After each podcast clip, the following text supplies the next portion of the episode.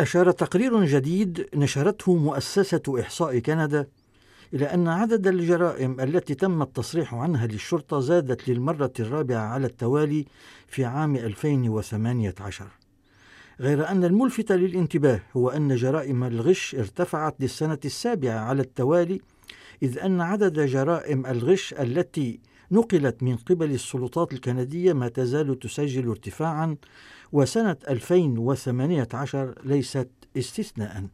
إن حجم قضايا الاحتيال المرتفع هو العامل الرئيسي لزيادة حجم الجرائم على المستوى الكندي حسب مؤسسة الإحصاء الكندية.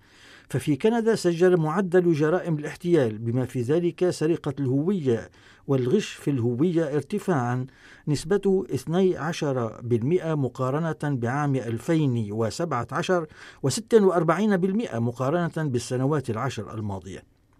أما فيما يتعلق بجرائم الاعتداءات الجنسية فإن نسبة هذه الجرائم المصرح بها للشرطة قد ارتفعت للسنة الرابعة على التوالي وتؤكد مؤسسة الإحصاء الكندية أن الارتفاع في نسبة هذه الجرائم ملحوظ منذ عام 2017 السنة التي شهدت حملة أنا أيضا حيث بلغت هذه النسبة ذروتها عبر وسائل التواصل الاجتماعي كما أن العدد المرتفع حافظ على هذا الارتفاع على مدى العام 2018 ويقول وان سيلفر من مؤسسة الإحصاء الكندية Ça se peut expliquer par beaucoup de raisons. Euh, un, un, parmi des raisons, c'est qu'on a beaucoup, beaucoup plus euh, d'attention avec euh, les événements de moi aussi. إن ارتفاع نسبة الجرائم يمكن تفسيره بالعديد من الأسباب من بينها الاهتمام بشكل أكبر بالأحداث التي جرت خلال الشهر الذي تم فيه نشر التقرير أما فيما يتعلق بارتفاع عدد جرائم الاعتداءات الجنسية تقول راشيل شانيو من مؤسسة البحوث والدراسات النسوية في جامعة كيبيك في مونريال On n'est pas en train de dire qu'il y a plus d'agressions sexuelles au Canada. Ce qu'on est en train de dire, c'est qu'il y a un plus grand nombre de personnes qui ont le courage de les dénoncer. يقولون هناك أكثر من جرائم الاعتداءات الجنسية في كندا وهذا حسب اعتقادي يعود لوجود عدد أكبر من الأشخاص الذين يكشفون هذه الجرائم ويصرحون عنها وقد تكون الأقل من الجرائم التي يتم التصريح عنها للشرطة خوفا من الشعور بالذنب وتضيف شانيون قائلة Il semblerait de façon significative que la publicité qu'il y a eu autour du hashtag Moi aussi a vraiment eu un impact sur le désir des victimes de dénoncer leur, euh, l'agression dont elles ont été victimes, particulièrement au Québec. يبدو أن الدعاية التي أحاطت بهاشتاج أنا أيضا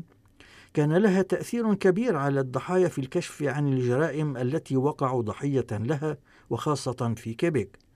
ولمساعدة ضحايا الاعتداءات الجنسية تنتشر في كيبيك مراكز مساعدة كافاك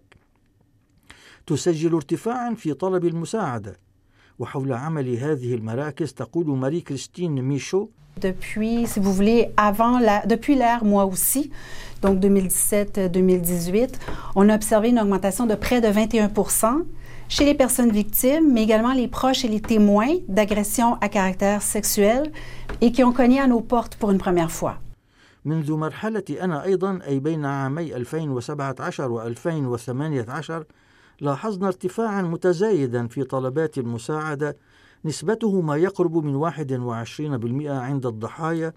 وأقرباء الضحايا وعند الشهود فيما يتعلق بالجرائم ذات الطابع الجنسي وهؤلاء طرقوا بابنا للمرة الأولى. Les personnes victimes ont eu l'impression qu'elles avaient une voix, ont eu l'impression que si elles parlaient, elles allaient être crues, qu'elles allaient être entendues. وتتساءل راشيل شانيون من مؤسسة البحوث والدراسات النسوية في جامعة كيبيك في موريال تتساءل comment le système judiciaire va absorber ce, ce nombre plus élevé euh, de dénonciations-là, comment ils vont y répondre. حيال هذا العدد الكبير من التبليغ عن هذه الجرائم كيف ستتصرف السلطات حيالها إذ يتوجب في القريب أو في البعيد إيجاد مخرج لها أما بالنسبة لمؤسسة الإحصاء الكندية